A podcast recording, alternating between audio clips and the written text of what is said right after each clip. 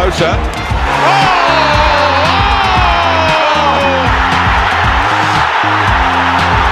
Captain Marvel!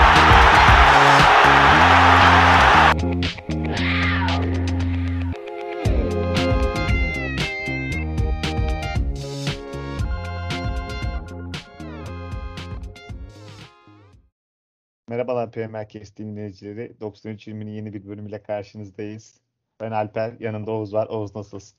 İyiyim sağ ol sen nasılsın? Teşekkür ederim, ben de iyiyim. Sezonun ikinci 93-20'si olacak ama iki sezona girişte o yüzden ilki sayılır. Lig durumunu falan konuşacağız City'nin. Aslında bugün gündemimiz biraz yoğun. Ee, Hemen başlayalım diyorum. Şu ana kadar toplam 5 tane maç atlattık. Leicester'a karşı iyi top oynadığımız bir 1-0'lık galibiyetimiz var. Tottenham'a karşı yenildik her zamanki gibi bir Nuno Espirito Santo klasiği. 1-0 yenildik. Onun dışında e, farklı Norwich'in Arsenal galibiyetleri ve bence yine sezonun bizim adımıza çok değerli bir maç olan Southampton beraberliği var. Yani neden değerli oldu? Açık City'nin her zamanki eksiklerinin devam ettiğini gösteren ve Southampton'ın da aslında zaten bu konuda çok üstün olduğunu gösteren bir maçtı. Neler söyleyeceksin bu 5 maça dair ve City'nin lige girişine dair diyeyim daha doğrusu. Yani biraz yavaş bir giriş oldu e, açıkçası. Ama yani bunda tabii nedenler de var. Yani bu şampiyonanın olduğu yıllar genelde e, çok fazla oyuncu gönderen takımlar sıkıntı yaşayabiliyorlar ki City'den de çok oyuncu gitti. E, özellikle İngiltere milli takımına giden oyuncu sayısı çok fazlaydı. Bir de sezon başında hem De Bruyne hem Foden sakattı. Onların olmadığı bir dönem vardı. Yani hem e, orada sahada en yaratıcı iki oyuncusunun bir anda olmadığı bir şekilde başladı. Şu anda da e, aynı şey- yani benzer bir durum stoper mevkisinde var. Bu sefer de hem Stones hem de Laporte sakat. Öyle olunca böyle sakatlıkların ve formsuzlukların biraz üst üste geldiği bir dönem oldu. Geçen yıl da biraz sıkıntılı başlayan bir City vardı. Sonrasında toplamıştı. Bakalım bu yıl e, toplayabilecek mi? Yani onu göreceğiz yani sezon içinde. Ben toplayabileceğini, toplayacağını düşünüyorum. Yani geçen sezondan nerelerden topladığımızı göz önünde bulundurunca bence bu sezonda yani toplayacağını öngörmek çok zor değil. Evet. Ama dediğin gibi pek de istediğimiz gibi başlayamadık. Her ne kadar maçlarda galibiyet almış olsak da yine bitiricilikteki eksiklerimiz göz önünde duruyor. Sen bir e, şeyden bahsetmiştin kayıttan önce. Beklenen gol istatistiğinden. City yine her zamanki gibi şaşırtmıyor. XG Filozofi diye bir sayfa var Twitter'da. Çok da e, severek takip ediyorum. Yani maçların devre arası ve maç sonlarında direkt XG oranlarını paylaşıyor. Expected Points diye bir e, istatistik yap, yapmış. E, XP değerlerine göre e, takımların aslında alması gereken ve aldıkları puanları kıyaslamış. Ona göre e, Expected Point'te şu an City'nin 13 puanda lider olması gerekiyor. Diğer takımların da on, XP oranlarına göre puan aldığını düşünürsek. Şu an 10 puanı var City'nin ve 5. sırayı paylaşıyor Everton'la. Yani kıyaslama için şöyle söyleyeyim. Chelsea'nin expected point'i 9 ama 13 puan aldı. Yani Chelsea şu an mesela Brentford expected point'i 10 olup gerçekte 8 puan aldı gibi. Yani böyle beklentilerin altında kalan ve üstünde kalan takımlar çok fazla. City'de alması gereken beklentinin çok altında puan alabilen takımlardan biri. E bunu da e, zaten konuşmuştuk daha önce defalarca konuştuk hatta seninle bu programda. E, bir forvet eksikliği tekrar tekrar e, konuşmamızı gerektirecek bu istatistikte sezonun bu başlangıcı da.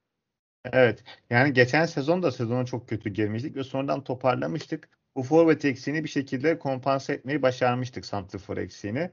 Bu sezon yine kötü girdik. Yani kötü girmedik aslında. Bazı puanları aldık. E, farklı Norwich ve Arsenal galibiyetleri var ama birazdan ki Şampiyonlar Ligi'ne geçiş yapacağız. Biz City'nin bu galibiyetleri, galibiyetlerini çok ikna edici bulmadık.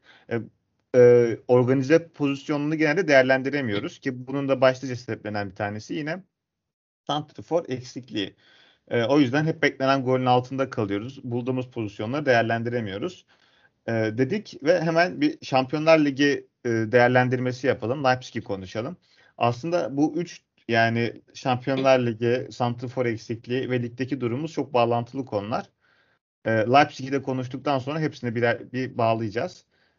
E, ne diyeceksin? Neler söyleyeceksin Şampiyonlar Ligi'ndeki maça dair, maç hakkında?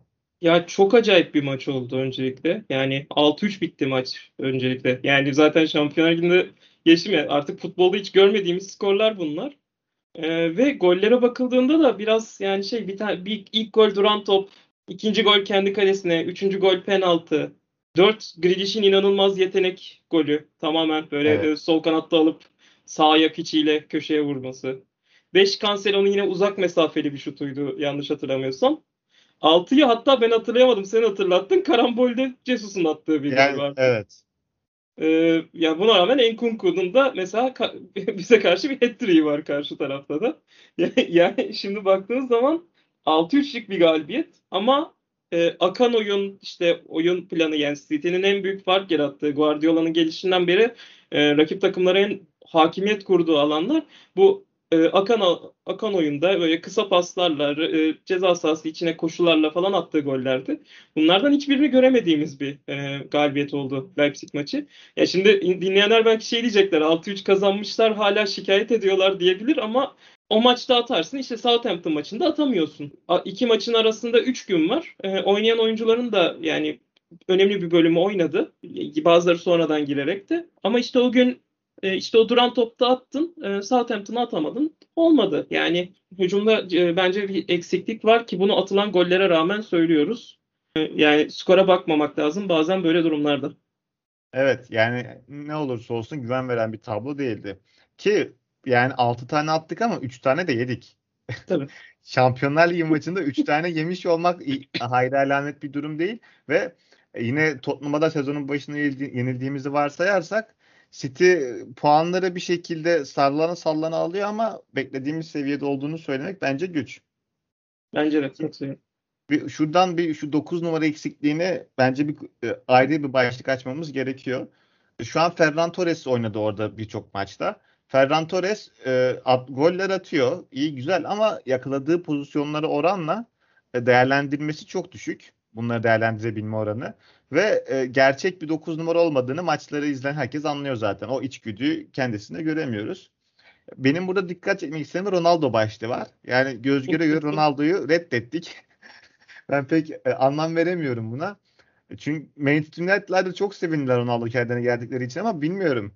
Abi City reddettiği için geldi adam. Yani Ronaldo da aslında United'da oynamak istemiyordu. Açıkça City'de oynamak istediği çok belliydi. Şu hem 9 numara eksikliğini, gerçek santrafor eksikliğini hem de Ronaldo'yu bir neler diyeceksin bunlar hakkında? Bu takip ettiğim City sayfalarında çıkan haberlere göre Ronaldo'ya e, City'nin teklif ettiği para haftalık 125 bin. Yani yıllık e, 12 milyon gibi bir pa- para ediyor. E, ve yani Ronaldo bu parayı oynamaz. E, bu ben seni istemiyorum demek de, maaşıdır aslında. Yani şey e, ilgilenmedik değil de bu paraya gelirsen oyna deme, demek e, şey bahsettiğimiz adam tarihin en iyi futbolcularından bir tanesi. Yani ben açıkça söyleyeyim takımda santrfor eksikliği bu kadar barizken takım e, yakaladığı gol pozisyonlarını gole çevirme oranı bu kadar düşükken e, Ronaldo'yu almama şımarıklığını ben e, gerçekten anlamıyorum. Yani bu arada ben de e, yani oyun sistemine uyar mı? Muhtemelen uymazdı. Bu çok net. Yani maç sonu mesela Southampton maçında gördüğümüz gibi e, City sıkışan oyunda o orta kafa gole e, dönüyor. Ya doldur boşalta dönüyor bazı maçlarda. Guardiola Ve, geldiğinden beri böyle galiba özür dilerim kestim. Evet. Guardiola geldiğinden beri sıkışan maçlarda biz doldur boşalta döneriz. Bu hiç sekmez. Ee, yaklaşık 5-6 yıldır.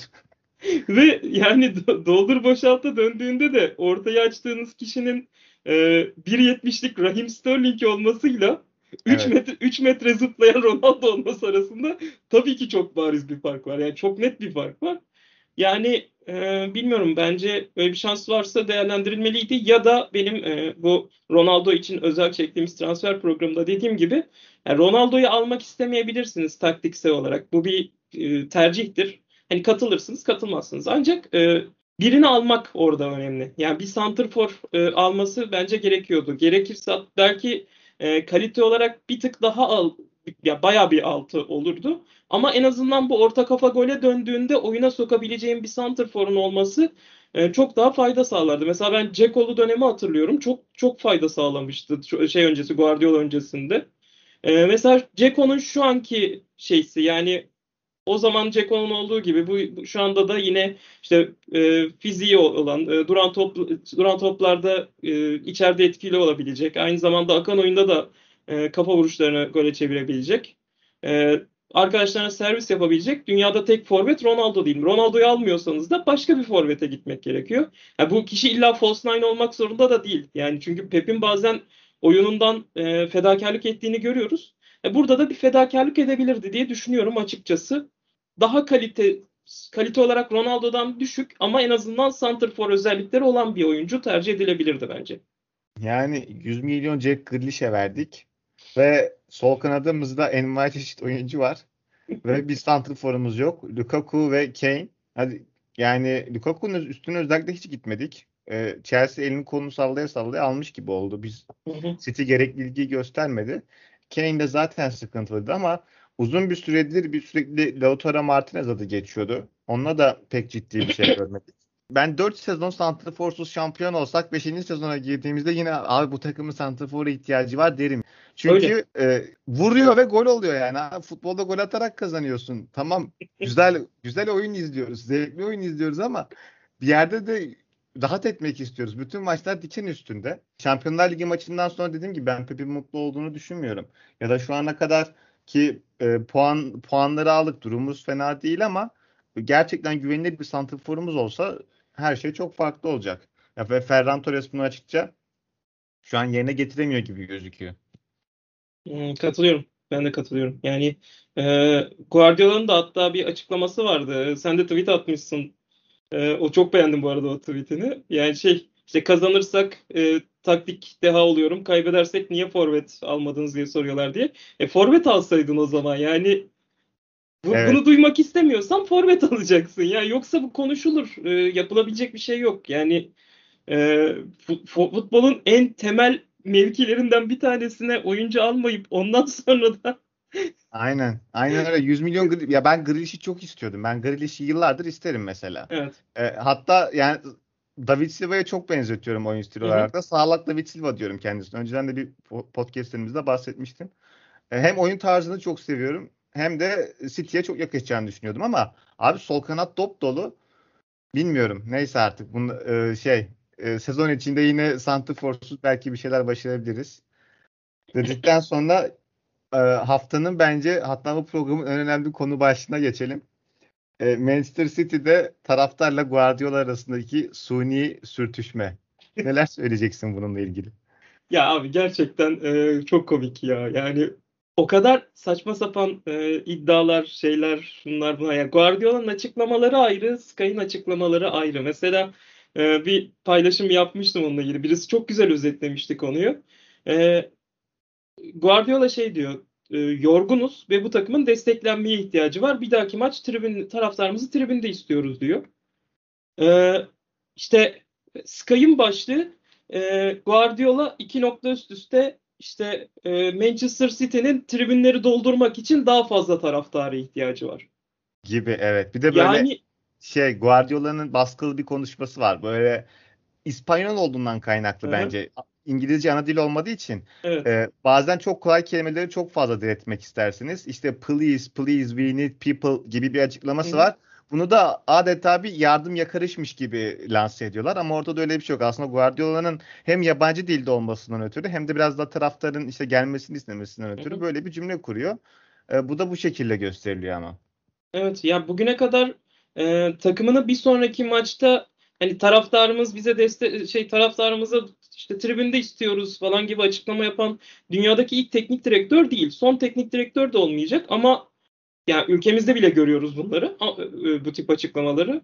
Hani taraftarımız, itici gücümüz, işte yanımızda olsunlar falan filan gibi açıklamaları Türkiye'de bile görüyoruz. Ee, ama hiçbir zaman böyle e, başlıklar görmüyoruz. Yani bilmiyorum konu City olunca mı bazen başka bakılıyor olaya? Yani onun da olduğunu düşünüyorum açıkça söyleyeyim. Ya, İngiliz medyasında biraz var ikiyüzlülük ya. Evet bu. yani bir de her, her zaman böyle oldu.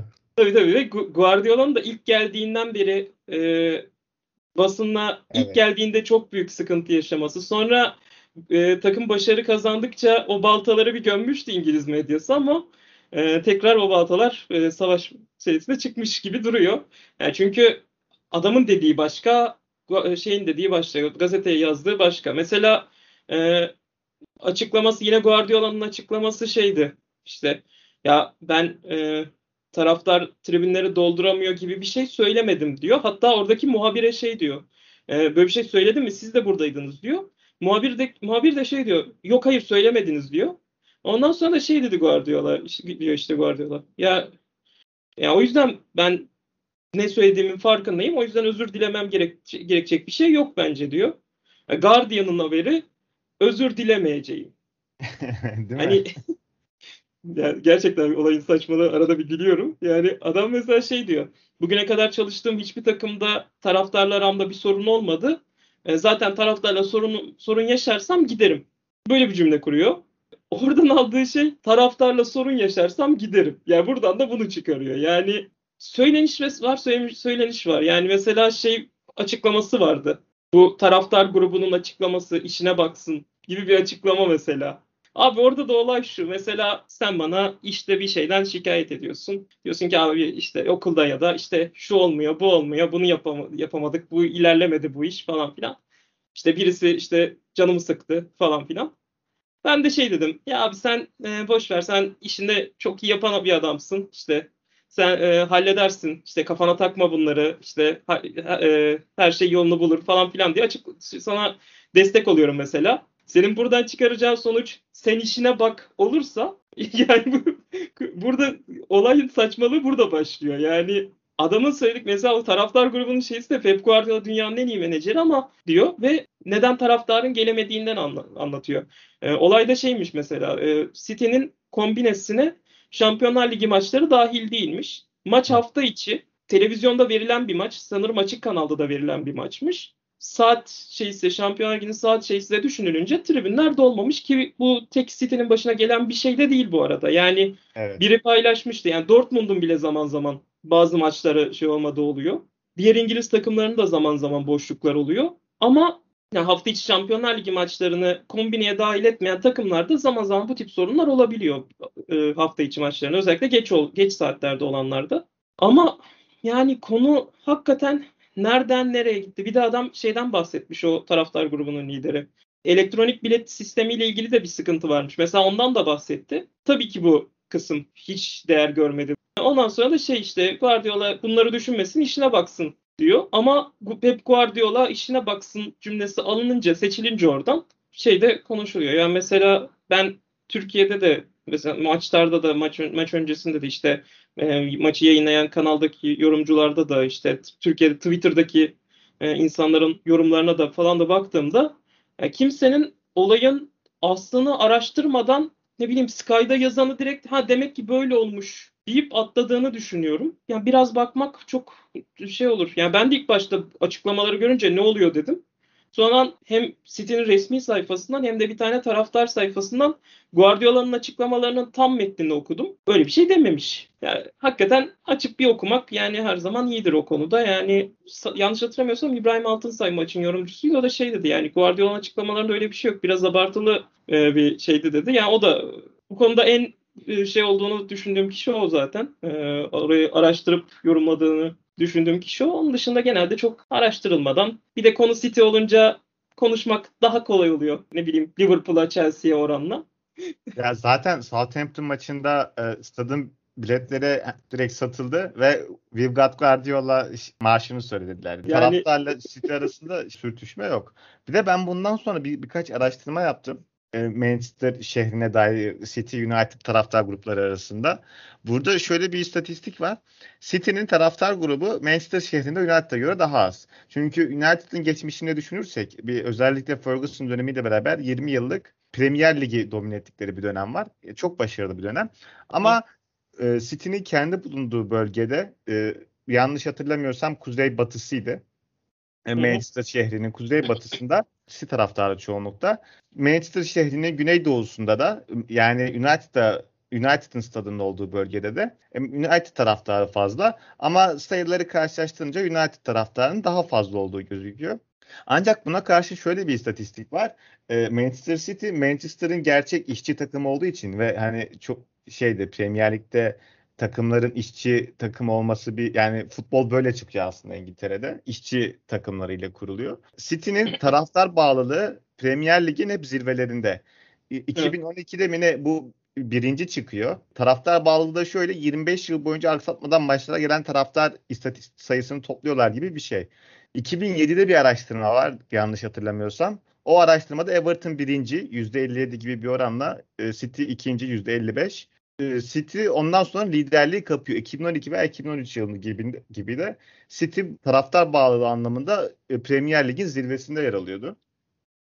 E, bu da böyle bir istatistik. Aslında e, Manchester şehrinde de e, City taraftar sayısı daha az olmasına rağmen taraftar bağlılığı açısından ve ki bence özellikle City'nin bu başarılı döneminin ardından e, City'nin taraftar sayısı da United'a yaklaşabilir. Çünkü evet. e, şu an City sadece e, Manchester şehrinde de değil dünyada da birçok taraftar topluyor. E, sürekli Arap Arap diye aslında bir taraftan küçümseniyor ama e, City yatırım aldığından beri elde ettiği şampiyonluklar, kupalar, galibiyetler ortada. United'a karşı son dakikada almış olduğu gol, işte Liverpool'un ayağın, şey, Gerrard'ın ayağının kaymasıyla elde ettiği şampiyonluk. Yani işte şu an yeni oynanmış bir Şampiyonlar Ligi finali var. City son 10 yılı da Premier Lig'in en başarılı takımı diyebiliriz. Hiç bu tartışmaya açık bile değil. Tabii, evet. Ve bu dönemde City hem Manchester'da hem de dünyada taraftar toplayacaktır. Ve bundan 5-10 yıl sonra belki de Manchester şehri için başka şeylerden bahsediyor olabiliriz yine taraftar dağılımı anlamında. Ve şey çok ilginç yani bu yapılanmanın e, şu an kendi e, efsaneleri de oluşmaya başladı. Yani tabii ki kulübün eskiden gelen efsane isimleri var. E, ancak bu yeni yapılanmanın da efsaneleri oluşmaya başladı. Yani evet.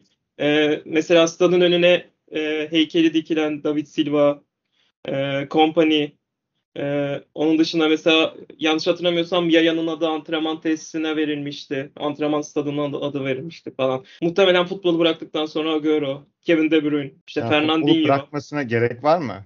Yok yani şey açısından. Agüero hani... şu an yaşayan efsane. hem Premier Lig'in hem Manchester City'nin. Aynen öyle yani şimdi baktığın zaman o eskiden gelen e, isimleri var. Ancak şu andaki jenerasyonun daha fazla tanıdığı yıldızlarda, efsanelerde oluşturmaya başladı. Ya bu çok güzel bir yapılanma göstergesi. Çok doğru bir yapılanma göstergesi. Ya açıkça söyleyeyim benim de yani ilk satın alındığında karşı olduğum bir kulüpken taraftarı olmama e, çeviren nokta hem bu yapının doğru kurulması hem de çok net sosyal medyadaki saçma sapan yorumlar. İnsan ister istemez kendisini savunurken buluyor. Sonra bir bakıyorsun taraftarına dönüşüyorsun. Bahsettiğin istatistikte bir şey dikkatini çekmek istiyorum. 2007'deki rapor demiştin. Yani bu Arap yatırımcıların satın almasından önce. Yani Evet, evet. Plastik Taraftar fence, öyle. Plastik fans lafının, plastik taraftar lafının aslında ne kadar boş bir e, yorum olduğunda en güzel göstergesi de aslında bu. Ama anlatamıyorsun. İnsanların kafalarında belli ezberler var. Evet. Ya evet. Manchester'ın gerçek işçi takımı Manchester City bu arada ki City of Manchester'da zaten stadı. yani Manchester'ın merkezi City of Manchester'da City'nin stadı var. Ee, United'ın stadı Old Trafford, Trafford bölgesinde. Yani evet. City'nin gerçek işçi takımı da Manchester City zaten. Ama United'ın başarılarını yok sayamayız tabii. Bu başarılar sayesinde muhtemelen taraftarları e, Manchester'da çoğunluk olmuş durumda. Ya aynen öyle. Evet. evet. Ama City de zamanla bu açığı kapatacaktır. Ya ben mesela şeyi de anlamıyorum yani diğer takımların taraftarları çok daha fazla. Konuda tabii ki şeyim yok. İşte çok fazla taraftar sayfaları var, şeyleri var, bunları var. Ama insanların o takımların taraftarı olmasının sebebi de çocukken o takımların başarılı olmuş olması.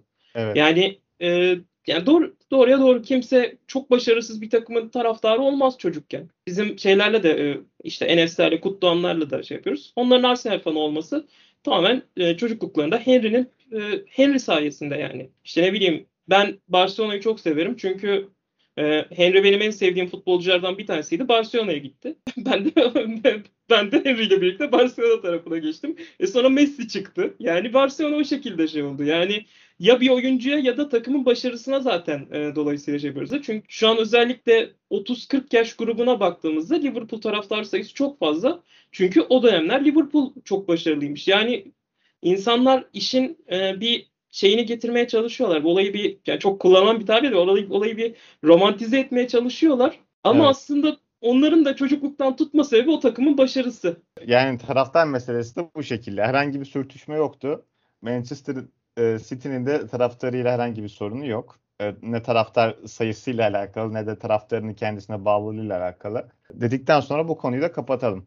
Bu arada bir, bir şey söyleyeceğim. Transfer marktöründe de şu an baktım. Hani hep şey deniyor işte Guardiola'nın açıklamaları sonrası stat full oldu falan gibi açıkla şeyler haberler vardı ya. Arsenal maçıyla bir önceki iç saha maçı olduğu için söylüyorum. Ligdeki. E, Southampton maçı arasında sence kaç kişilik fark vardır?